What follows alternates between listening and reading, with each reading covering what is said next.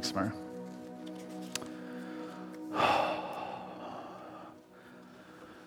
Telling the world of the treasure we found.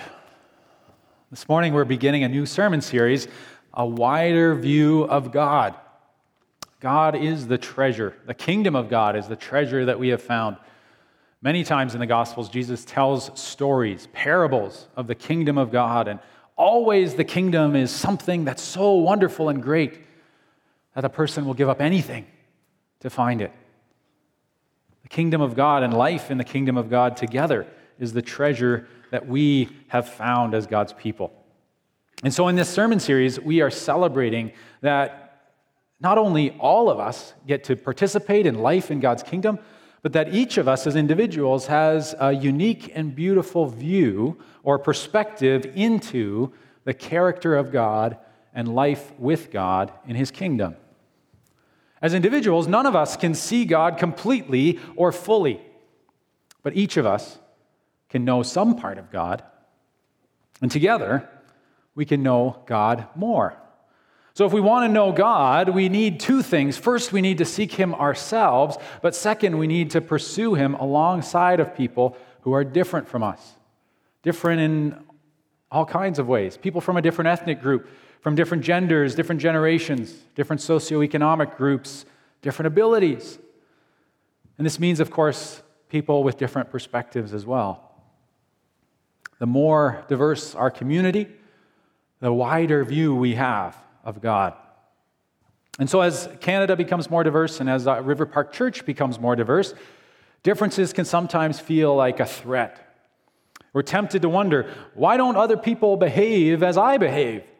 Or why don't other people care about the things that I care about? Or why don't other people join me in what I'm doing? Over this series, Pastor Harrison and I are interviewing diverse, interviewing, I know how to speak, we're interviewing diverse members of our congregation and we're asking them three questions. Which person of the Trinity do you feel closest to? What characteristics of God are most important to you? And can you share a story of the gospel, or can you share the story of the gospel, the good news, in a few sentences? Well, unfortunately, this sermon series has to end at some point, so we can't interview all of you. But I encourage you uh, to think about those questions. They're in the weekly email. I can share them with you if you want to reflect on them more. And even for those of who we are interviewing, just about seven people or so, we're not even going to be able to share everything that they say because those questions offer so much richness and depth. And so, to you as, you, as you listen this morning, as we enter into this series, this will be from now and continuing through uh, right up until before Advent. I just want to acknowledge and recognize that when we hear other people's perspectives, you may not see things the same way. And that is the point. But ask yourself what does this person know about God or see about God that I do not? How can I learn from her? How can I learn from him? How can I appreciate them for what they see? And so this, we're often going to do this either via video or just reading the person's answers if they're uncomfortable with video. Uh, but we might even have one or two people join me up front or join Pastor Harrison up front. There'll be different ways we do this. But this morning, uh, we're going to start with a few words via video. This is a recording from Monique. Monique was the chair of Leadership Council here at River Park for two years until she finished her term this summer. Uh, she's the vice president of student life at Ambrose University, and she's a mother and a wife as well. So let's watch Monique's answers to these questions.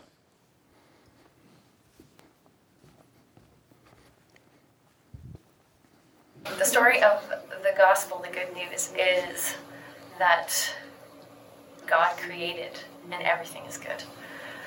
That uh, He called us beloved and He called us beautiful and He called us in His image. Um, that defines us first. And then He has uh, ruthlessly and lovingly and gracefully done everything he could with people to bring them closer to himself. Uh, that God became human and can identify with us as humans that he went to the furthest extent to show his love for us by giving his life and taking on our sin to eradicate sin, and that he is graceful and faithful to us by equipping us to be part of his big story of redeeming all things to himself. And that all is where I started, which is he is ruthlessly and carefully and lovingly continuing to walk with us uh, towards completion and wholeness.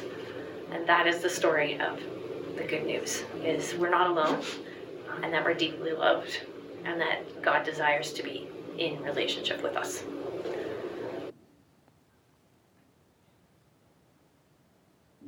Uh, I, I for sure feel the closest to Jesus.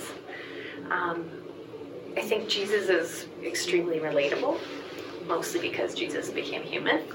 Uh, I think that when I see and experience Jesus in Scripture, I love how I see God and understand God. The most important characteristics of Jesus to me are his radical inclusivity and his seeking of people who would be considered on the outside. And that is how I see God uh, as merciful and graceful and loving. And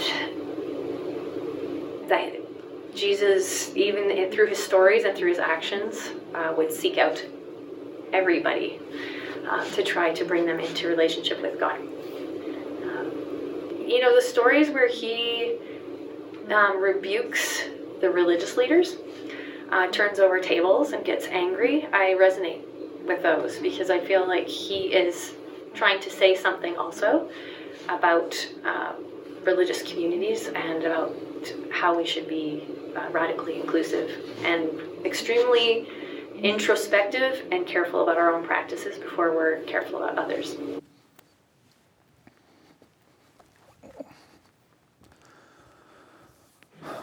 Monique's words, as I said, are one window into the person of Jesus Christ and the character of God. And so we're going to focus on Jesus this morning, especially the character of Jesus as the one, to use Monique words, Monique's words, who has ruthlessly and lovingly and gracefully done everything he can with people to bring them closer to himself. Monique can help us see one aspect of Jesus more clearly. So, Jesus ruthlessly and lovingly bringing us closer to God, that's our focus. So, we're going to open up God's Word this morning and we're going to look at Jesus, not just in one perspective, but the perspective that Scripture gives us. I'll invite you to follow along as I read for us John chapter 8, verses 1 through 11. Actually, verse 2. At dawn in the temple courts, yeah, we're right. Sorry. At dawn, Jesus appeared again in the temple courts, where all the people gathered around him, and he sat down to teach them. The teachers of the law and the Pharisees brought in a woman caught in adultery. They made her stand before the group, and they said to Jesus, Teacher, this woman was caught in the act of adultery. In the act. In the law of Moses, in the law, excuse me, Moses commanded us to stone such women. Now, what do you say? They were using this question as a trap in order to have a basis for accusing him. But Jesus bent down and started to write on the ground with his finger. When they kept questioning him, he straightened up and said to them, let any one of you who is without sin be the first to throw a stone at her. Again, he stooped down and wrote in the ground. At this, those who had begun, who had begun to go, excuse me, at this, those who heard began to go away, one at a time. The older ones first, until only Jesus was left, with the woman still standing there. Jesus straightened up and asked her, Woman, where are they? Has no one condemned you? No one, sir, she said. Then neither do I condemn you, Jesus declared. Go now and leave your life of sin. So far, the reading of God's word. In this story, the teachers of the law and the Pharisees, in other words, the leaders of the community, bring to Jesus a woman caught in adultery. caught in the act. There was no question that she had sinned. These leaders in the community, whom Monique talked about, said, In the law, Moses requires us to stone such women. Now, what do you say? Before we continue, I want you to know a little bit about stoning in the Old Testament and in the law of Moses. Stoning wasn't about uh, pelting someone with, with uh, softballs. It wasn't even about picking up gravel and throwing them at a person. In the Old Testament, uh, there's a, a midrash, which was the leader's law and interpretation of the Old Testament laws. And the midrash says that this is how you stone someone. You take the person and you push them off a cliff that's at least the height of two people, two men. And then you take rocks as big as a man's head and you pile them on top of that person. Even so, violent as stoning was, stoning was not a death sentence.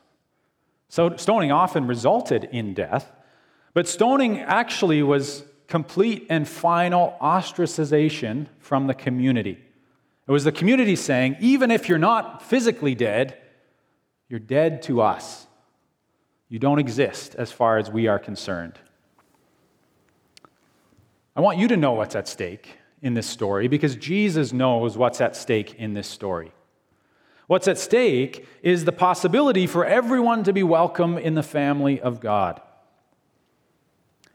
And so Jesus bends down and he scribbles in the sand for a while. There's beauty in this story because I think many ministers and many other sermons that I've heard on this topic get lost here. And they start wondering, what was Jesus writing in the sand? But I think the beautiful thing is that in the midst of this story, where all of these things are happening, Jesus is writing something in the sand, which is his message to the woman. It's not his message for us. We're never going to know. But Jesus or, John wanted us to know that Jesus has a message for this woman. It's the story that's the message for us. The story that is Jesus' message for us and is the gospel writer's message for us. And what's at stake for us is the same as what was at stake for Jesus. It's the ability to be a community, the ability to be a part of the family of God. And so when the teachers of the law and the leaders become impatient, just like so many of us become impatient, they push Jesus for an answer. And only when, after they push him, then Jesus says, Well, let any one of you who is without sin be the first to throw a stone at her. And then something beautiful, another beautiful thing happens. The oldest and the wisest among the teachers of the law and the leaders, the oldest and the wisest, they leave first. And then the younger and the less wise ones, they follow until only Jesus and this woman remain. We live in an individualistic culture, but Jesus did not. In a, in a collectivist culture like the first century Judaism, leaders are the most important people in the community. They're, they're paragons, they're the example of exactly what life should look like. In the first century Judaism, the, the Pharisees, the Sadducees, the teachers of the law, their faith was unassailable. Their integrity was unquestionable. They would have shouldered almost unlimited responsibility in their communities. And as a result, their community trusted them with almost unlimited power as well. Their job was to protect those within the community from harm. As a result, uh, we have laws like, or they had laws like those about leprosy. So, someone who has a contagious skin disease is removed from the community in order to protect the community. In short, it was the role of the leaders to be the conscience of the community and to do their best to enforce the perfect law of God. With all of that in the background, these leaders come to Jesus and John tells us what's in their hearts, that, he, that they're testing him.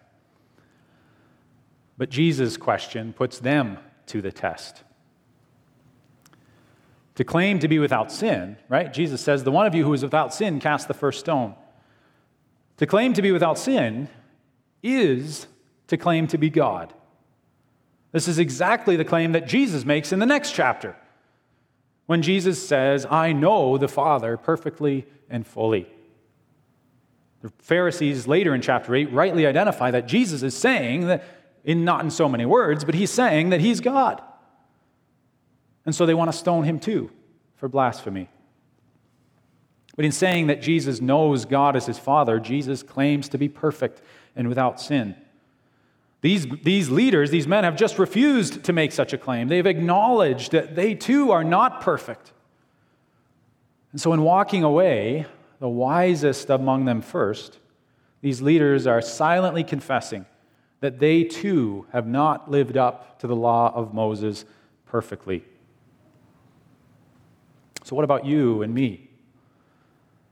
Where do you lead? Can you follow the example of the Pharisees in this case?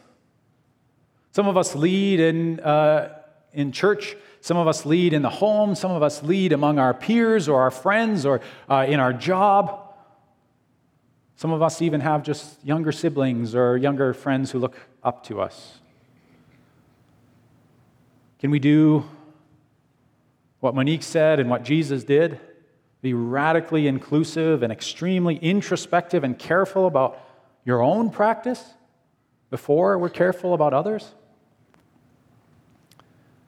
After the community's leaders walk away, then this story actually gets really good.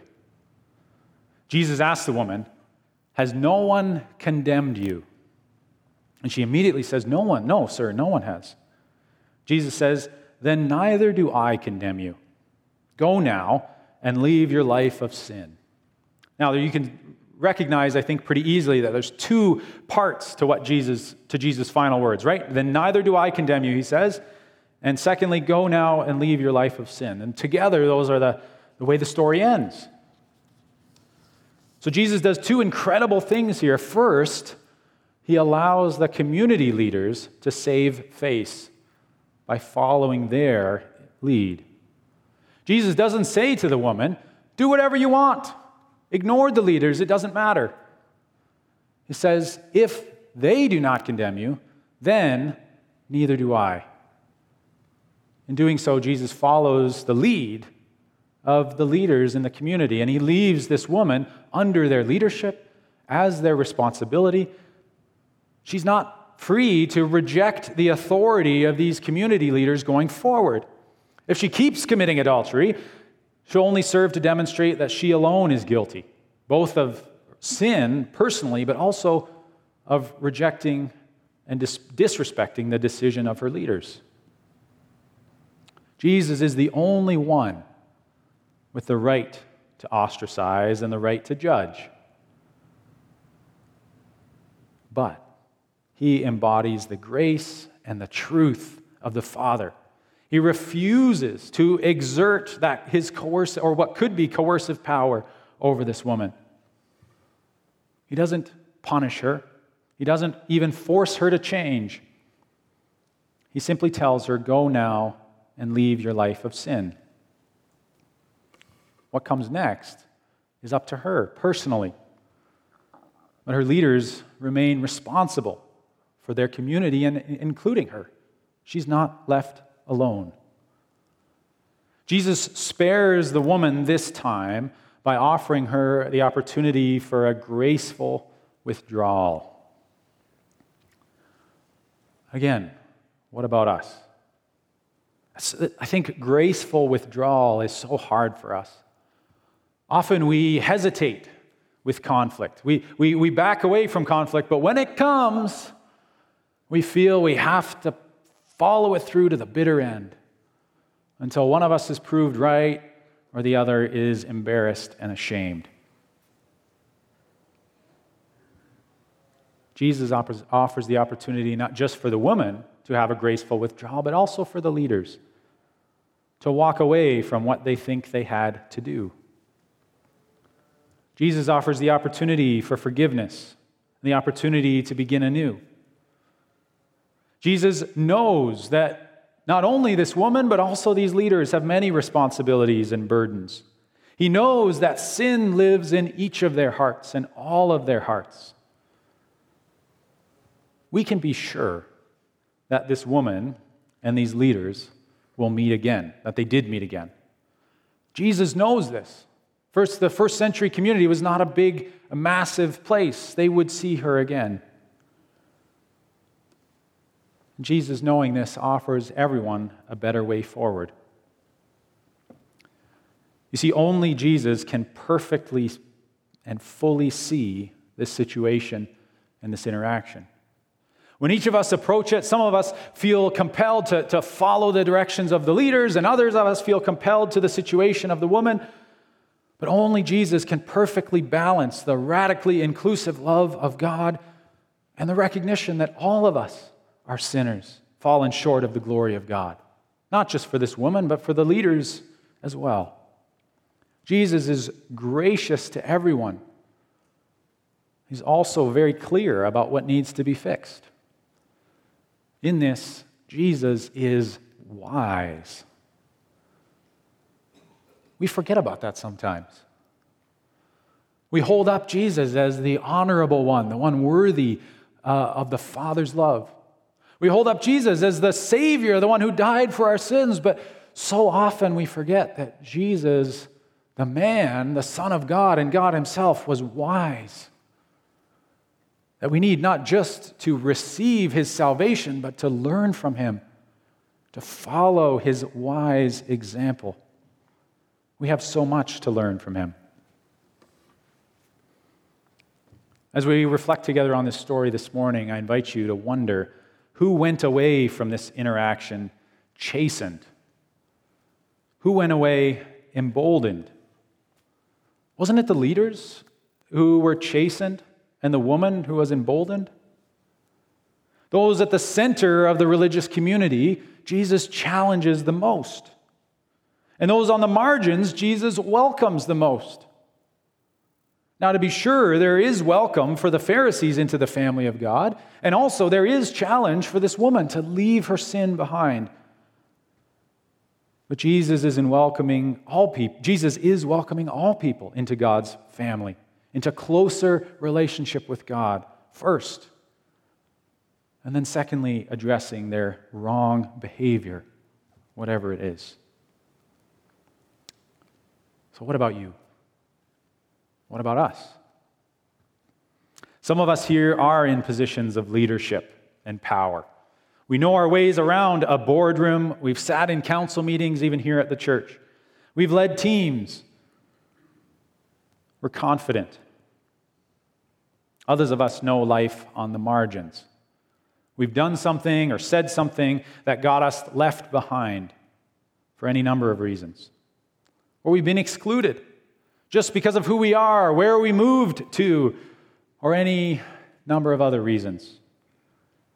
And so, any room we walk into, we come tentative, nervous, and worried. What about you? What about us? I think there are two applications today, two questions that each of us need to ask ourselves that I encourage you to ask yourself. And they're up on the screen behind me. First, what's Jesus calling me to leave behind? And what does Jesus say about me? And second, who am I casting stones at? And what does Jesus say about that person? We have all kinds of ministries and strategies and reports to consider. We have a church vision statement as God's leading for all of us to follow together. But Jesus summarizes the whole law in two sentences. He says, Love the Lord your God with all your heart, soul, and strength, and love your neighbor as yourself. So, as we close, just two things those two things. First, if you don't love yourself, you can't love your neighbor. And let me tell you, you do not love yourself enough, and you cannot love yourself enough. I don't mean that you don't indulge yourself enough. I don't mean that you all need to go out and get a massage. What I mean is that the love that you require in order to function, in order to be filled, and even the love that you require in order to love others, you can't generate enough of it yourself in order to fill yourself. Some of you have been trying for years to feel full. You lead, you achieve, you become busy, you work hard to provide for others, you do so much good, even with good intentions. And yet, still in your heart, you feel you're missing something. You're frustrated or discouraged.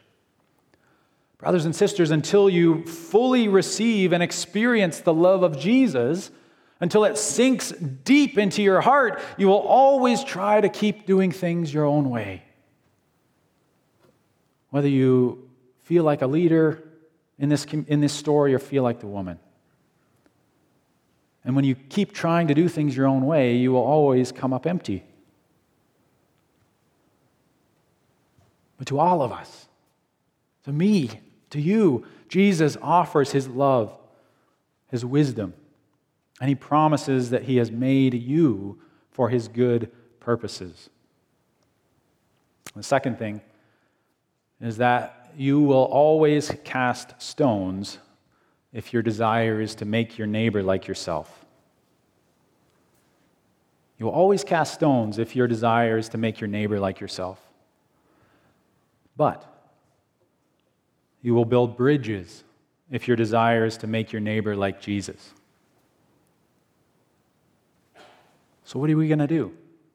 Are we going to cast stones or are we going to build bridges? If you want your neighbor to be like yourself, you'll always wonder and question and get frustrated. You'll put a lot of energy into trying to change and guide and redirect other people, pushing and pulling them in every way, pointing out the, the speck in their own uh, in their eye. And it's there. But if your desire is that your neighbor become like Jesus, then you will go out of your way to ensure that the path is clear for them. Because you know the amazing love of Jesus. You know that the love of Jesus is powerful enough and fierce enough to melt the hardest hearts. That the love of Jesus is, is stubborn enough to outlast the most difficult person. If you know the love of Jesus, then you know that God desires that all people would come to a saving knowledge of Him, that God desires to welcome everyone into his family. And you'll do whatever you can to join him in his work. In other words, or in, in one word, the more we know Jesus, the more we are changed. How does knowing Jesus change us? I invite you to reflect on that as we close. But also, as we close, we're going to go back to Monique and just hear one answer, one window into how Jesus changes us? I go back to the fact that I am radically loved by God um, and that grace is sufficient for me. Um, and that uh, I think a really big piece is I, there is a deep source of love for me to be connected, love and wisdom for me to be continuously seeking to be connected to, and that always desires to be connected to me, that can inform every bit of action in my life and my purpose. Awesome. Thank you very much. You are welcome. Let's come to God in prayer.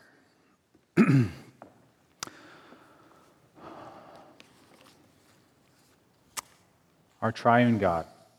Father, Son, and Holy Spirit. We are not worthy of your love. From the greatest of us to the least, however we imagine that shakes out. Each of us and all of us are beneficiaries of your love reaching out to us. When we were dead in our sins, Christ died for us. And now we are here to thank you to praise you and to let everyone else know about this wonderful God and this good news that we have received, that we are beneficiaries of, and that we can, the grace that we continue to live in, the family we belong to, and the kingdom who we serve. So, Father, may your peace and your love shown to us in Jesus and given to us by your Holy Spirit, may they fill us now. May it be well with our soul. In Jesus' name we pray. Amen.